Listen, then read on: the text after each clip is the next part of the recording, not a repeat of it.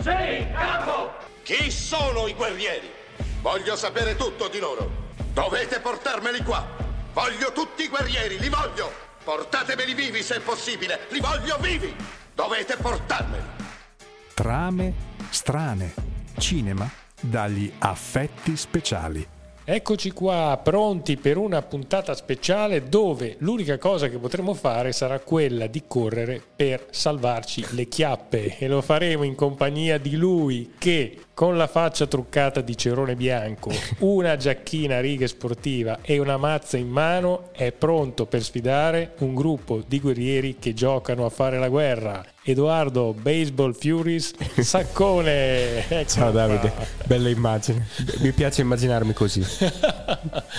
Anche se prenderai un sacco di botte, lo sai, in lo questo so, ruolo. Lo so, lo so. Però i Baseball Furies erano meravigliosi. Sono i più iconici. Caro Edo, per questa puntata dobbiamo parlare di un film iconico di fine anni 70, ma anche di un grande regista che ha riadattato le regole del western trasportandole nelle metropoli americane degli anni 80 e 90. Stiamo parlando del grande Walter Hill, un regista che viene dalla scuola di maestri come Don Siegel, Samuel Fuller, ma soprattutto Sam Peckinpah, da cui eredita le regole essenziali per un cinema. Dalla struttura narrativa semplice ma efficace, maschia e graffiante. Ho detto bene, Edoardo. Hai detto benissimo, soprattutto maschia nel caso di Walter Hill perché si muove su un immaginario che è totalmente maschile e mescola insieme alcuni dei generi più, più importanti di quegli anni e degli anni precedenti in America, che sono il poliziesco, il thriller, il film di guerra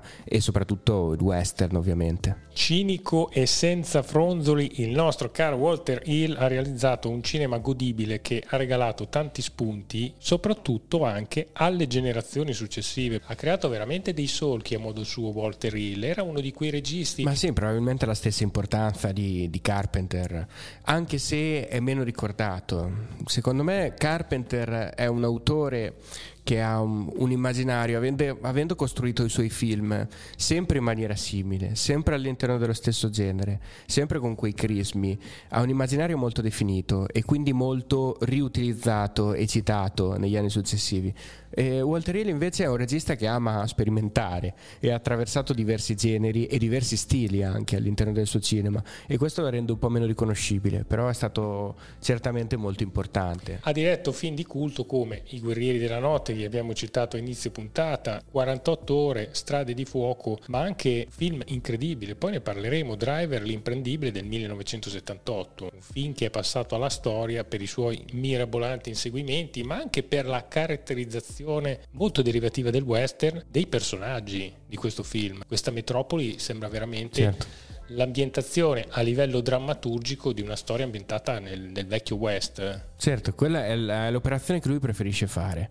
Hai detto bene, eh, tanti generi, ma soprattutto lui mescola i generi, no? questo che crea un po' la sua cifra stilistica. Per esempio, eh, ti faccio una domanda proprio a partire dal, dal, suo capolavoro in qualche modo, ma i guerrieri della notte, ma che genere è? Sì. Punto interrogativo, non è così facile da capire, no? E perché dentro c'è un po' di tutto, c'è un po' tutto quel, quell'immaginario che quegli anni funzionava, ma lui lo, lo rimescola e lo rilegge in una chiave eh, veramente originale. Tra l'altro ricordiamo il film del 79, eh, Fuga da New York di Carpenter sarà dell'81 quindi è, è, un periodo in cui la fantascienza va alla grande in America, soprattutto questa fantascienza che rilegge un po' la società americana e, e, sue, e, i suoi aspetti un po' meno confortanti. Una trama incredibile e avvincente, quella dei guerrieri della notte, caro Edo. Certo, siamo a New York dove il capo dei Riff, che è la più potente delle bande cittadine di giovani criminali che scorrazzano per la città, riunisce tutte le altre bande per eh, farla finita con, eh, con la guerra che, sta, che sta, sta, prendendo il, il, possesso a tutti gli effetti di New York e però viene ucciso. Non si sa da chi inizialmente e la colpa viene fatta ricadere su, sui Warriors, piccola gang eh, di, di periferia che, che, inizialmente non conosce nessuno e che improvvisamente, eh, inseguiti da tutti, devono iniziare a fuggire e muoversi eh, nel corso di una notte intera verso Coney Island attraverso la metropolitana, tra, correndo da qualche qualche parte. Insomma c'è questa rincorsa verso casa contro tutto e tutti. C'è un'ambientazione fantastica notturna dove accadono cose, dove ad un certo punto noi ovviamente entriamo in empatia con i nostri guerrieri, questi warriors. Ma anche perché sono un branco di disperati poi, i sì. warriors, no?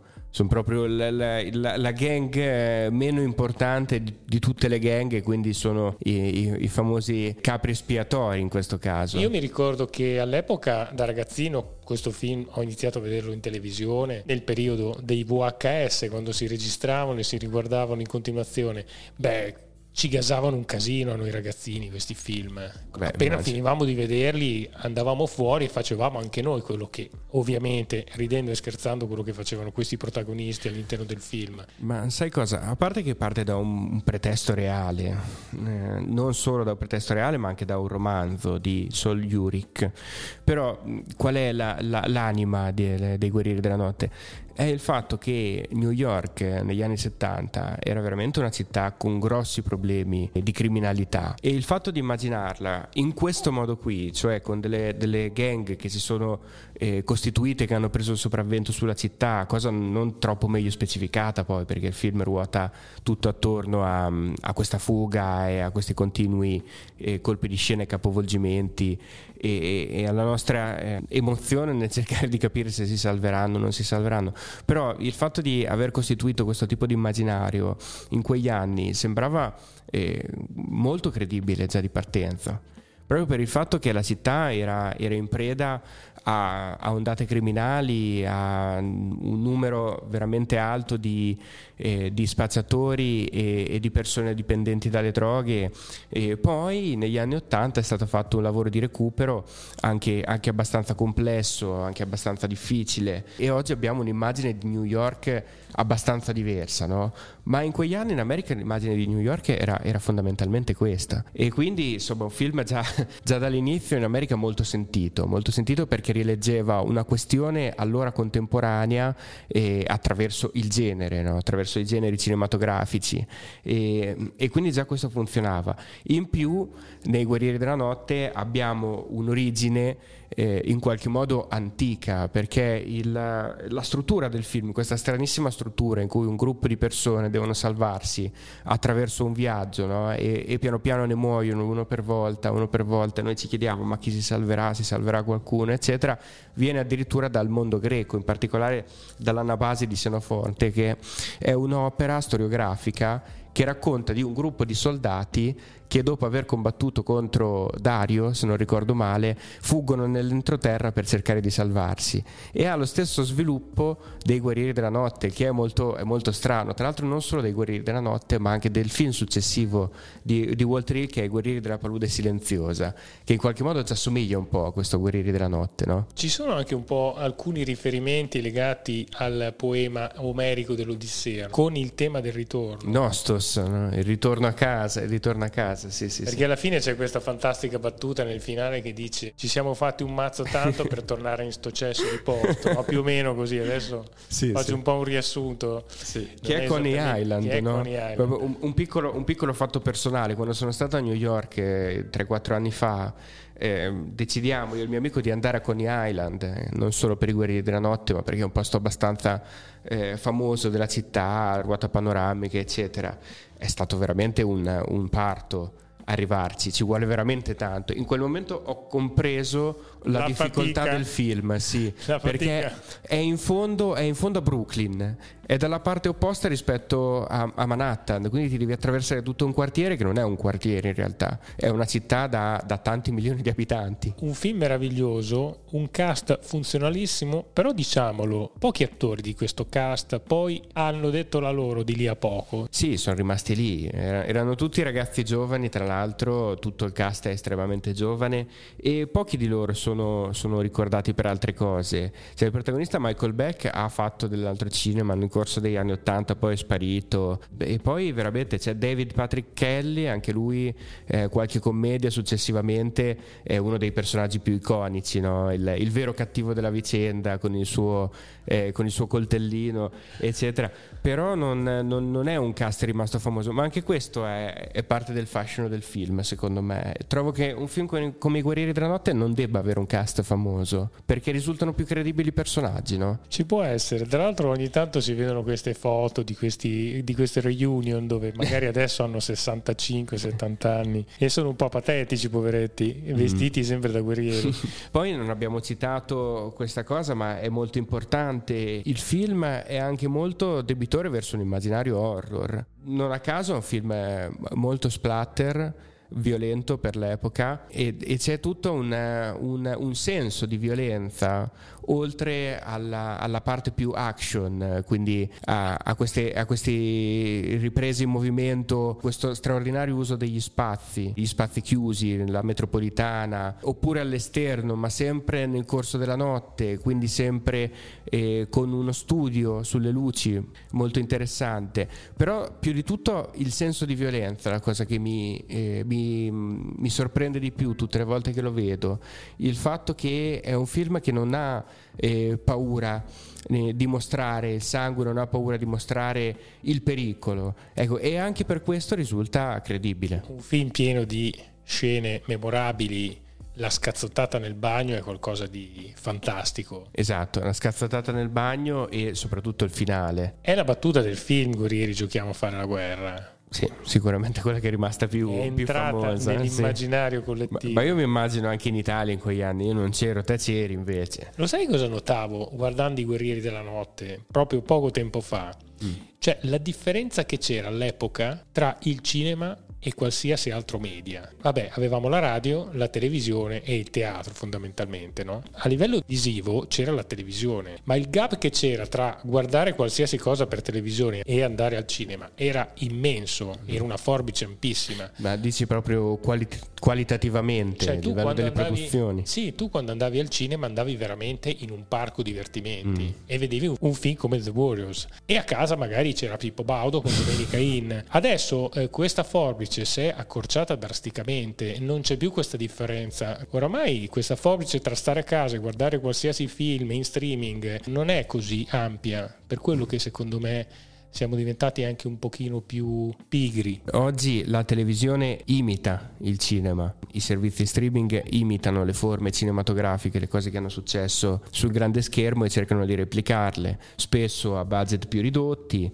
però cercano quei crismi lì, quelle possibilità lì e quindi tutto si va, si va a confondere. Nel momento in cui troviamo delle produzioni televisive che hanno un aspetto simile, che hanno un cast dello stesso livello, che hanno un regista dello stesso livello alle spalle, eh, vengono un po' a cadere le differenze a volte, no? altre volte invece è sempre molto eh, riconoscibile quello che possiamo definire lo stile cinematografico. Un film come Guerrieri della Notte, proposto oggi al cinema, sembra stranissimo.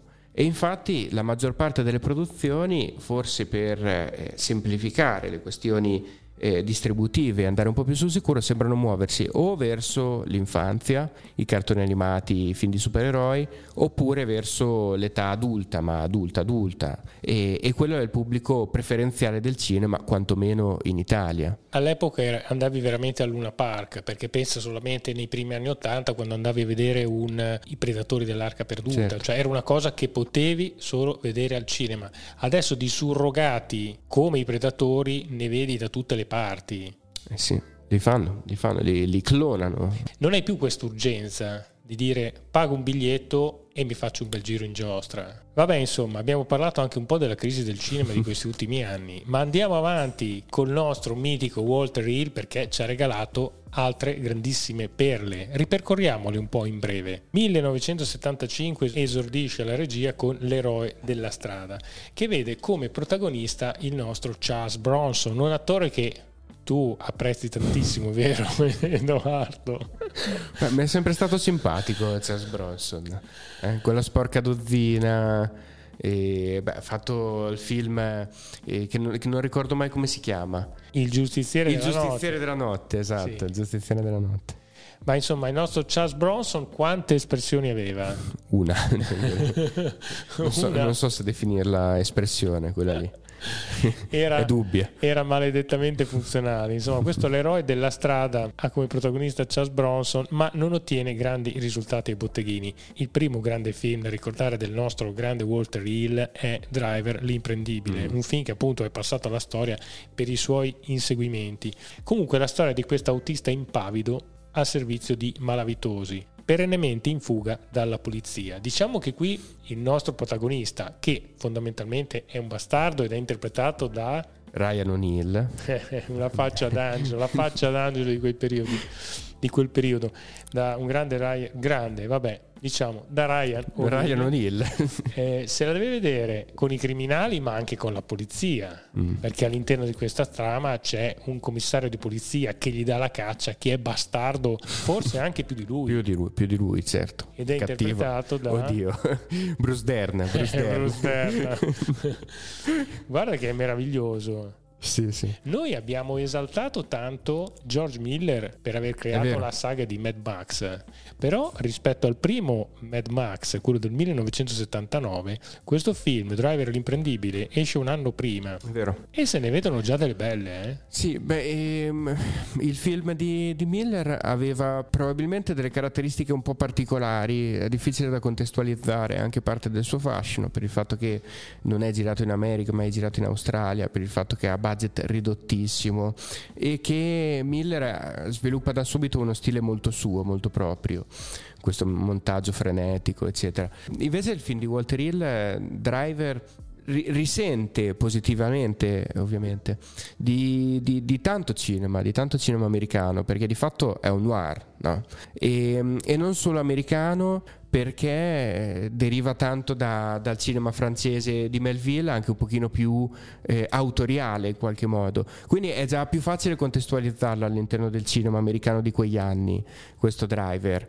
Ha delle scene d'azione eh, eh, girate molto bene e, e pressoché continue, tra l'altro e ha tanto di un altro grande regista eh, del periodo che è Sam Peckinpah con cui eh, ho scoperto da poco eh, Walter Hill aveva lavorato come sceneggiatore per eh, The Getaway, che è un altro grande film simile in qualche modo, se ci pensi, di qualche Beh, anno la prima. Lezione, la lezione eh, del sì. grande maestro Peckinpah, secondo me, la prende in pieno. Sì, lo dico perché non avevo mai pensato a questo collegamento, ma in realtà Hill ha tanto di Peckinpah, a pensarci bene. Poi Peckinpah ha una cifra ancora più, più sua, più propria, no? questi famosi rallenti che lo identificano subito, queste esplosioni di violenza. È un regista eh, iconico iconico e iconografico, nel senso che la sua immagine eh, diventa subito enorme, importantissima.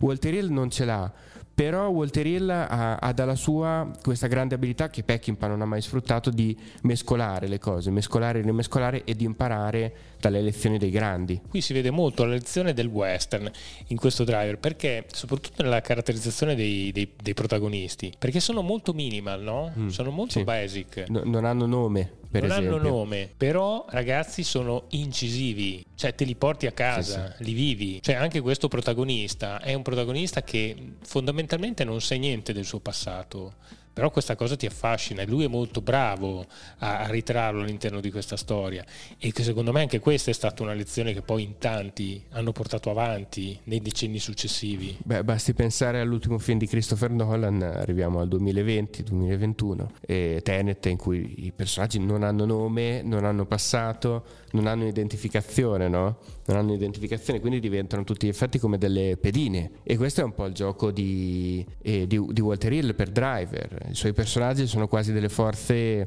eh, astratte, no? delle forze metafisiche, un po' come l'ambiente che ricostruisce, molto astratto. Beh, se ci pensi anche il nostro Edgar Wright con Baby Driver, secondo me ha attinto molto da questo, da questo, genere, da questo film in particolare. Ma sicuramente, sicuramente. Tra l'altro, eh, quando parliamo di Edgar Wright, parliamo di un regista che insieme a Tarantino ha, ha, identificato il suo cinema con eh, la cultura cinematografica di serie A, di serie B, cose più conosciute, cose meno conosciute e che le rimescola completamente all'interno del film. Mi viene da dire che forse Driver è il suo punto di riferimento maggiore. E parliamo di qualche altro classicone del nostro Walter Hill che in Italia si chiamerebbe Walter Collina, te lo vorrei, te lo vorrei ricordare. Sembra giusto ricordare. Oh, sì, esatto, Walter Collina. Walter Bello. Collina. 1980 i Cavalieri dalle lunghe ombre, che sì. In parte è un omaggio al suo grande maestro Sam Peckinpah. Il film offre una lucida e distaccata lettura degli ultimi anni di vita di Jesse James. Un film molto fresco, molto affascinante, in cui la derivazione da, da Peckinpah è, è, fortissima, è evidente e quasi esposta. Infatti la scena madre girata in RAL, ti ricorda tanto quelle del, del maestro, per esempio rimane anche perché è la storia di Jesse James e della sua banda di criminali portata al cinema una marea di volte dall'assassino di Jesse James, solo l'ultimo, e rimane anche grazie al cast in questo caso perché il cast è interpretato tutti, la banda di Jesse James era formata da fratelli, da gruppi di fratelli, anche questo è interpretato tutti da fratelli, e Kate Robert Carradine, Stacy e James Kitts Dennis e Randy Quaid, infatti c'è anche un giovanissimo eh, Dennis Quaid. C'è questo clima quasi familiare nei Cavalieri delle Lunghe Ombre. Passa solamente un anno, 1981, torna uno di Carradine, in questo caso è Kate, nel film I guerrieri della palude silenziosa, che è la storia di un gruppo di soldati della Guardia Nazionale che ingaggiano una guerra spietata contro i Cajun. Mm. L'ho pronunciato sì, bene? Sì, sì. E tutto è ambientato negli acquitrini di un'infida palude della Louisiana. Louisiana, esatto. Fantastico. Sì. Questo Tra l'altro è un altro film che richiama direttamente, probabilmente gliel'hanno proposto, eh, come, come sequel spirituale dei Guerrieri della Notte e richiama tantissimo il, il, film precedente, se non fosse che poi in buona parte è girato di giorno questo, è, è interessante se ci pensi perché eh, le differenze quali sono? È girato di giorno ed è ambientato tutto in un ambiente naturale, quindi cambia completamente il contesto però eh, è altro materiale su cui lui sa lavorare benissimo. Eh, gli spazi, lo dicevamo anche prima, nei Guerrieri della Notte sono utilizzati in una maniera straordinaria, no? ricordo queste carrellate laterali che si muovono insieme a loro e lì lavorava però a sottrarre lo spazio spesso, soprattutto negli interni. Qua invece utilizza l'ambiente esterno e quindi utilizza più spazio possibile. Passiamo al 1982 con un film che vede l'esordio sullo schermo di Eddie Murphy sì. in 48 ore una commedia d'azione tutta basata sui duetti tra il comico di colore che è Eddie Murphy e Nick Nolte. Certo. Uno è un carcerato e l'altro invece è un burbero poliziotto. Quindi costruiamo questa sorta di strana coppia che poi eh, percorre tutto l'arco narrativo della vicenda. Che ricordo hai di 48 ore? Io non sono un grande appassionato di sti buddy movie polizieschi che fanno anche un po' ridere.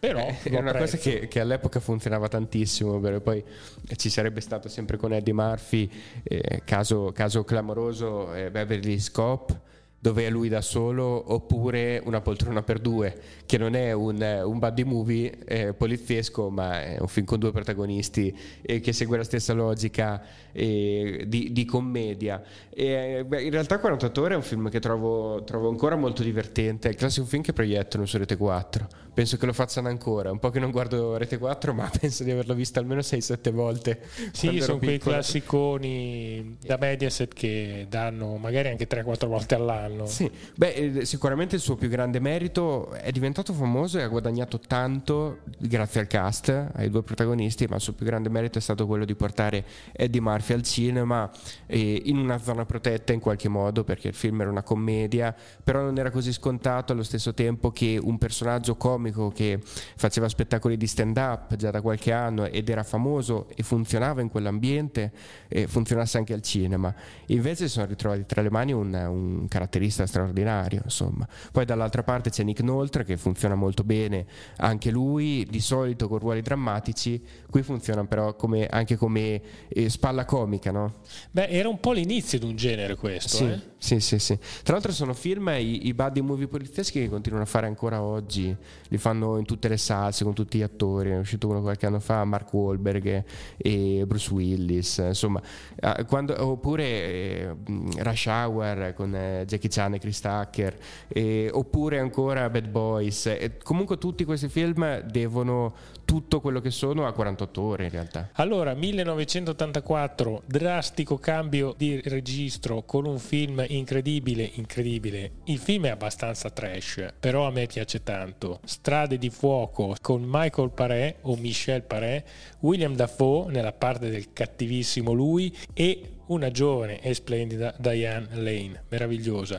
Il soggetto, tra l'altro, è abbastanza simile ai Guerrieri della Notte. Diciamo che il film è un grande videoclip eh, pieno di musiche, pieno di gente che canta, che balla. Tra l'altro c'è questa strana ambientazione, un po' anni 50, un po' anni 80. Io mi ricordo questo film andai a vedere al cinema ragazzino, insomma non mi lasciò granché, però l'ho rivisto di recente, ragazzi, è una fantastica tresciata. Io mi diverto tantissimo, lo devi vedere. Lo devi vedere. Mi sa perché... di cult. Eh, sì, sì, sì, assolutamente. È un'operazione che secondo me funzionerebbe anche adesso, anzi forse adesso ne vediamo tante di operazioni simili. In questo caso ragazzi crea proprio una graphic novel, diciamo niente di che, però è veramente un fumetto questo film. 1985, vabbè, qui torniamo ad una sorta di genere comico, sì. chi più spende più guadagna, con eh, Richard Pryor e John Kennedy. Sì, perché tra le altre cose 48 ore ha avuto, anche, ha avuto dei meriti, ma ha avuto anche il demerito di aver portato Walter Hill un po' in quella direzione, no? mi viene in mente da stanco, che non è un film che si possa prendere troppo sul serio, oppure, oppure questo qui. Chi più spende più guadagna. Sì, questo è veramente bruttino. La pellicola, tra l'altro, non piacque neanche eh, molto al pubblico. Tra l'altro, l'operazione era simile perché il protagonista è Richard Pryor, anche lui viene dal mondo della stand-up, anche lui comicità nera, eccetera. Però Richard Pryor non ha mai funzionato molto al cinema. No, forse aveva una faccia un po' meno, un po meno interessante, forse non era il suo ambiente. No? Il cinema a volte si muove secondo logiche un po' strane. Insomma, prima di arrivare ad Anco, passiamo per il 1987. Il nostro caro Walter Hill ritorna ai suoi film più congeniali, con ricercati ufficialmente morti. Qui abbiamo Nick Nolte nel ruolo di un duro e incorruttibile Texas Ranger e eh, in questa pellicola eh, ha a che fare con un vecchio amico che è un narcotrafficante e che guida un manipolo di ex soldati ufficialmente morti appunto. Io l'ho visto di recente proprio così per uh, parlarne durante la puntata. Secondo me è un film che non ce la fa tanto. Questo l'hai mai visto? no, peccato perché adesso mentre me ne parlavi mi sembrava affascinante. No ma è una trama che se vuoi anche moderna, perché nelle, nelle, nostre piattaforme streaming di storia del genere ne vediamo a, a bizzeffe in questi ultimi periodi. Però secondo me non, non quaglia tutto quanto. A me non, non, ha esaltato molto. Parliamo del 1988. Con il film Danko scende in campo un tuo mito assoluto, eh, certo. ovvero Arnold Schwarzenegger. Anche se insieme a lui c'è anche James Belushi. In questa, un altro buddy movie tra il comico e il poliziesco. È tornato. Ai tempi della perestroica. Eh, sì, sì, certo, certo. Festeggiamo la perestroica, almeno in questa puntata. Finalmente, vabbè, non si sa bene perché Schwarzenegger dovrebbe essere russo, vagamente sembra russo, non lo so.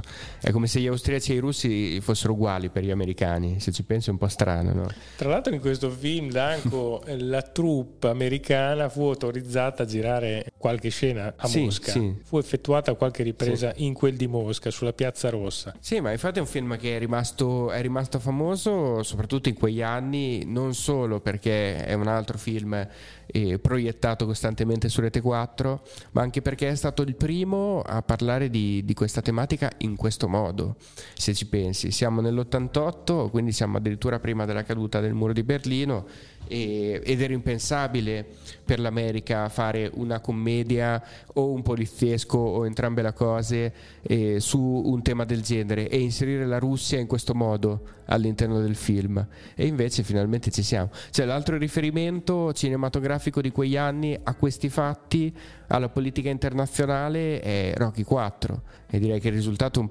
è un po' diverso comunque, no? Lì c'è un, un ideale politico, qui ce n'è, e mi viene da dire finalmente un altro. Questo film lo vidi solamente all'uscita al cinema, quindi parliamo proprio del 1988. Non so se ho avuto più voglia di vederlo. Come sempre, qui erano belle le scene d'azione come sempre.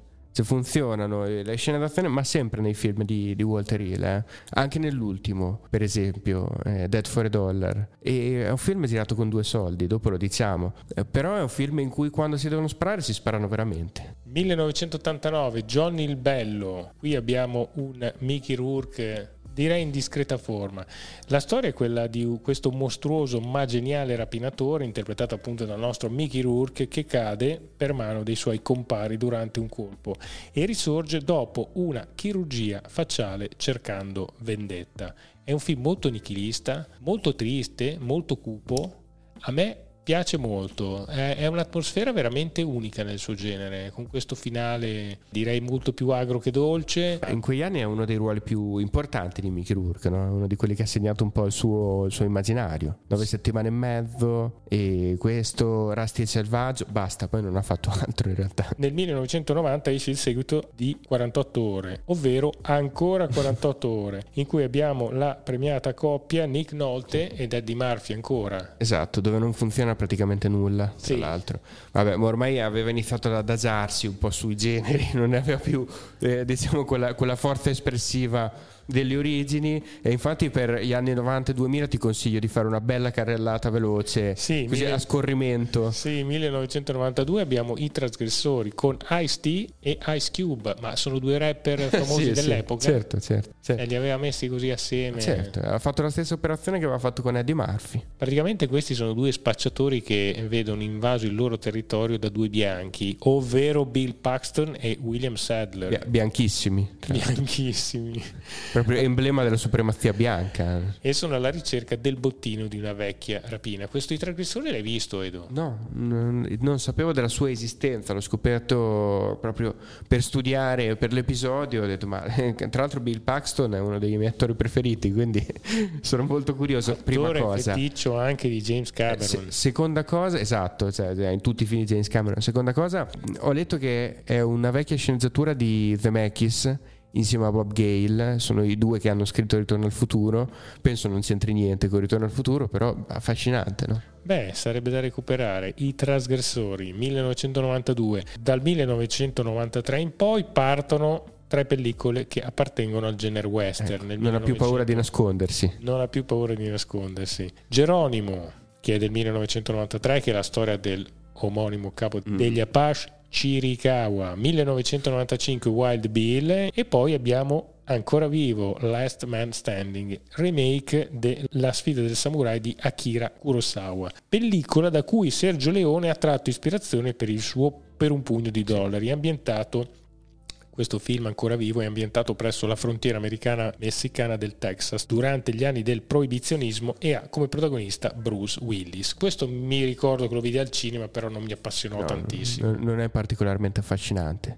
Tra l'altro è un film che eh, deve, deve tantissimo alle mode dell'epoca, e non sembrano più eh, richiamare i suoi film, eh, Sam Peckinpah ormai sembra richiamare un po', un po tutto, eh, John Woo tanto per dirne uno, no? con questi rallenti mentre, mentre, Bruce Willis spara buttandosi a terra, insomma sono delle cose che eh, funzionano per un, per un, prodotto di intrattenimento, però è tanto derivativo, l'idea è sempre quella, non è, non è un film particolarmente affascinante. Ah, tra l'altro qui uno dei riferimenti principali è già diventato Tarantino film del 96, sì. quindi Tarantino aveva già fatto i suoi primi due film che erano diventati talmente iconici da mangiarsi un po', un po tutto l'immaginario del periodo. Sì, no? e tutte le case di produzioni ti chiedevano di farla alla, eh, alla Tarantino. Tarantino, alla Tarantino. Ma falla un po' alla Tarantino, ma veramente non funziona. Ma lei lo faccia alla Tarantino. Piano piano arriviamo agli anni 2000 con Supernova, un film definito ultra trash che io uh, non ho visto, però secondo me è da recuperare. È da recuperare assolutamente, infatti. Perché è un film pieno di problemi, problematiche, problemucci. C'è James Paden in questo film, mm. Angela Bassett, Peter Facinelli e Robbie Tunney. Insomma, nel XXII secolo l'astronave Night, Nightgale 229 risponde alla chiamata di emergenza da una remota galassia e si ritrova a bordo un teppista nudo e infoiato che ha nella valigia materiale alieno proveniente dalla nona dimensione, capace di far collassare collassare l'intero universo. Un, un salto nella fantascienza pura, inaspettato. Un po' inaspettato. Nudo infoiato non è male. È una sorta di mm, film di fantascienza che ha dato un sacco di grattacapi nella sua realizzazione. Addirittura lui eh, nella regia si firma come Thomas Lee eh. non come Walter Hill. L'ha rinnegato. l'ha rinnegato. l'ha rinnegato. Comunque Supernova andiamolo subito a cercare perché dobbiamo vedercelo. 2002 eh, abbiamo il film Undisputed, film di ambientazione carceraria dai forti connotati pugilistici. Qui abbiamo Wesley Snipes e Ving Rames che interpretano due pugili che si danno battaglia dietro le sbarre della disputa più importante della loro carriera. Vabbè, questo non abbiamo visto. Io l'ho visto. Ah sì? Sì, sì. Undisputed. sì.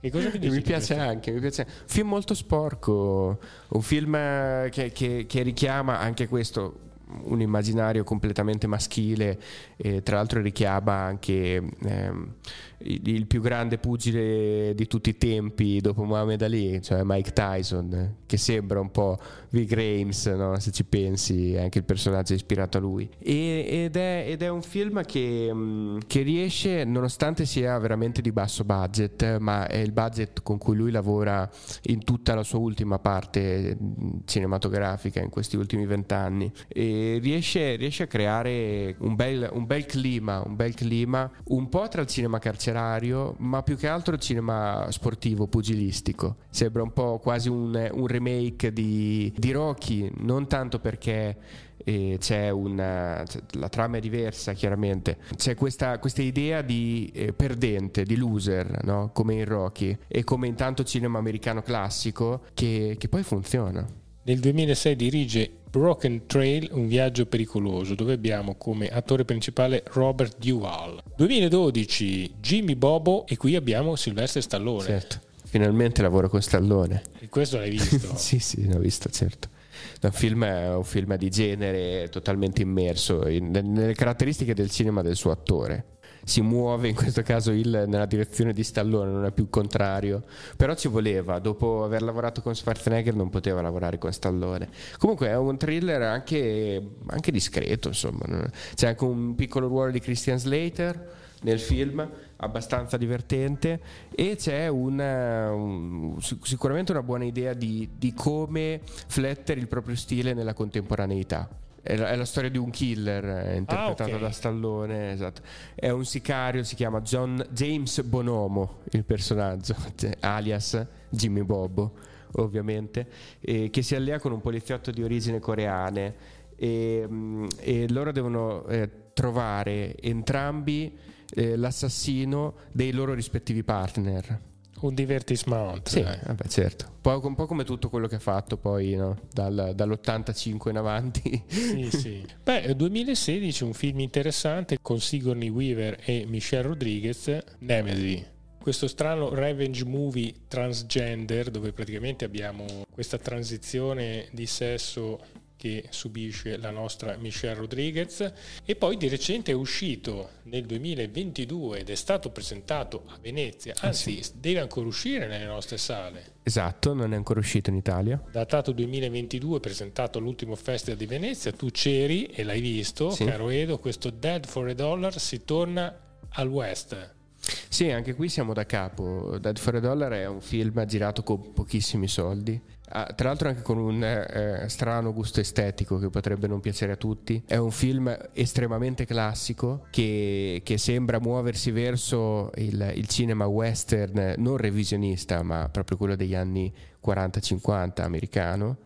E però funziona misteriosamente, un po' come tutto il cinema o quasi tutto il cinema di Walter Hill, nonostante abbia eh, pochi mezzi, nonostante non sia e profondamente originale, è una buona commistione, eh, ancora una volta, di, di, di generi e di tematiche. Questo è un western puro, però l'idea è quella di contaminarlo con il presente e quindi il film parla di eh, liberazione femminile, è un film che parla di eh, razzismo anche, inserendo queste tematiche all'interno di un contesto conosciutissimo. Sembra, sembra il classico prodotto in cui il regista si è divertito a fare, a fare qualcosa di suo, e omaggiando quelli che sono i suoi grandi maestri, omaggiando quello che è il cinema che lui ama e quindi un cinema libero e, e, e quindi quello, esattamente quello che dovrebbe essere. Ricordiamo anche il cast che è in realtà di, di, di, nomi importanti perché William Defoe è il coprotagonista del film, Christoph Waltz è il protagonista assoluto e Rachel Brosnan è l'altro personaggio È la storia di un bounty hunter, un killer su commissione, interpretato proprio da Christoph Waltz, che si muove verso il Messico perché deve ricercare una donna che è stata rapita da un soldato di colore e fuggito oltre il confine. E in Messico però si muove anche questo criminale giocatore di carte a tempo perso interpretato da William Defoe e i due ovviamente finiranno con eh, l'incontrarsi. Anche questo è un buddy movie un po', in qualche Sì. modo. No, leggevo qui in un'intervista che ha rilasciato per l'uscita di questo film Dead for a Dollar in cui il nostro Walter Hill dice spesso dirigere un film è noioso e stressante, ma i western invece sono divertenti. Il western per gli americani rappresenta la nostra storia, la nostra cultura, il sogno americano, il destino manifesto, il paese che si formava e l'idea che ognuno avesse una possibilità. Lo sappiamo, gli americani sono dei grandi appassionati di western Certo. perché l'hanno vissuto, è una cosa che comunque gli appartiene profondamente. Ma tantissimi registi prima o poi ci passano. Lui c'è nato nel western, anche se tra i suoi film più importanti non ci sono western, lui c'è nato e ha preso tantissimo nel suo cinema. Ma gli americani a un certo punto hanno bisogno di fare un film western.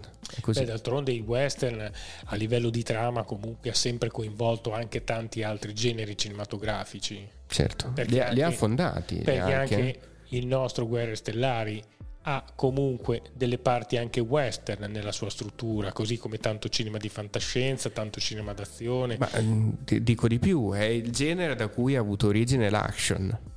L'action non esisteva prima degli anni eh, 60, 70. È, nato fondando le sue, le sue radici proprio sul, sul western che in quel periodo aveva smesso di funzionare ed è stato sostituito da un'ambientazione più moderna, ma sono la stessa cosa. I nostri Guerrieri della Notte alla fine è un film che comunque ha delle regole anche del western all'interno. Lo è Guerrieri della Notte, lo è Driver, lo è Guerrieri della Palude Silenziosa. È il suo cinema, c'è poco da fare. Lui eh, appartiene a quello ed è tornato a quello. Grande Walter Hill, 100 ancora di questi film ce ne fossero di Walter Hill, che comunque ci hanno lasciato qualcosa. Sì. eh? Sì, sì, sì, beh, ci hanno lasciato molto. Walter Hill ci ha lasciato molto. Ti dico di più, magari anche l'incipit per un prossimo episodio in futuro. Un altro regista che a me ricorda molto Walter Hill è John Milius. Anche John Milius è un regista che ci assomiglia. Ha fatto meno film, però, eh, come non ricordare Conan il Barbaro, un mercoledì, da, un Mercoledì da Leoni o Alba Rossa, che sono, sono alcuni dei suoi film eh, più famosi. Caro Edo, ti saluto e noi per la cronaca andiamo a giocare a fare la guerra adesso, vero? Rendiamo, rendiamo le strade di Forlì molto meno sicure. Assolutamente. Un saluto a tutti, ciao! Sono stati i guerrieri! I guerrieri non uccidono, sono leali. I migliori. Faremo giustizia noi. Trame strane. Cinema dagli affetti speciali.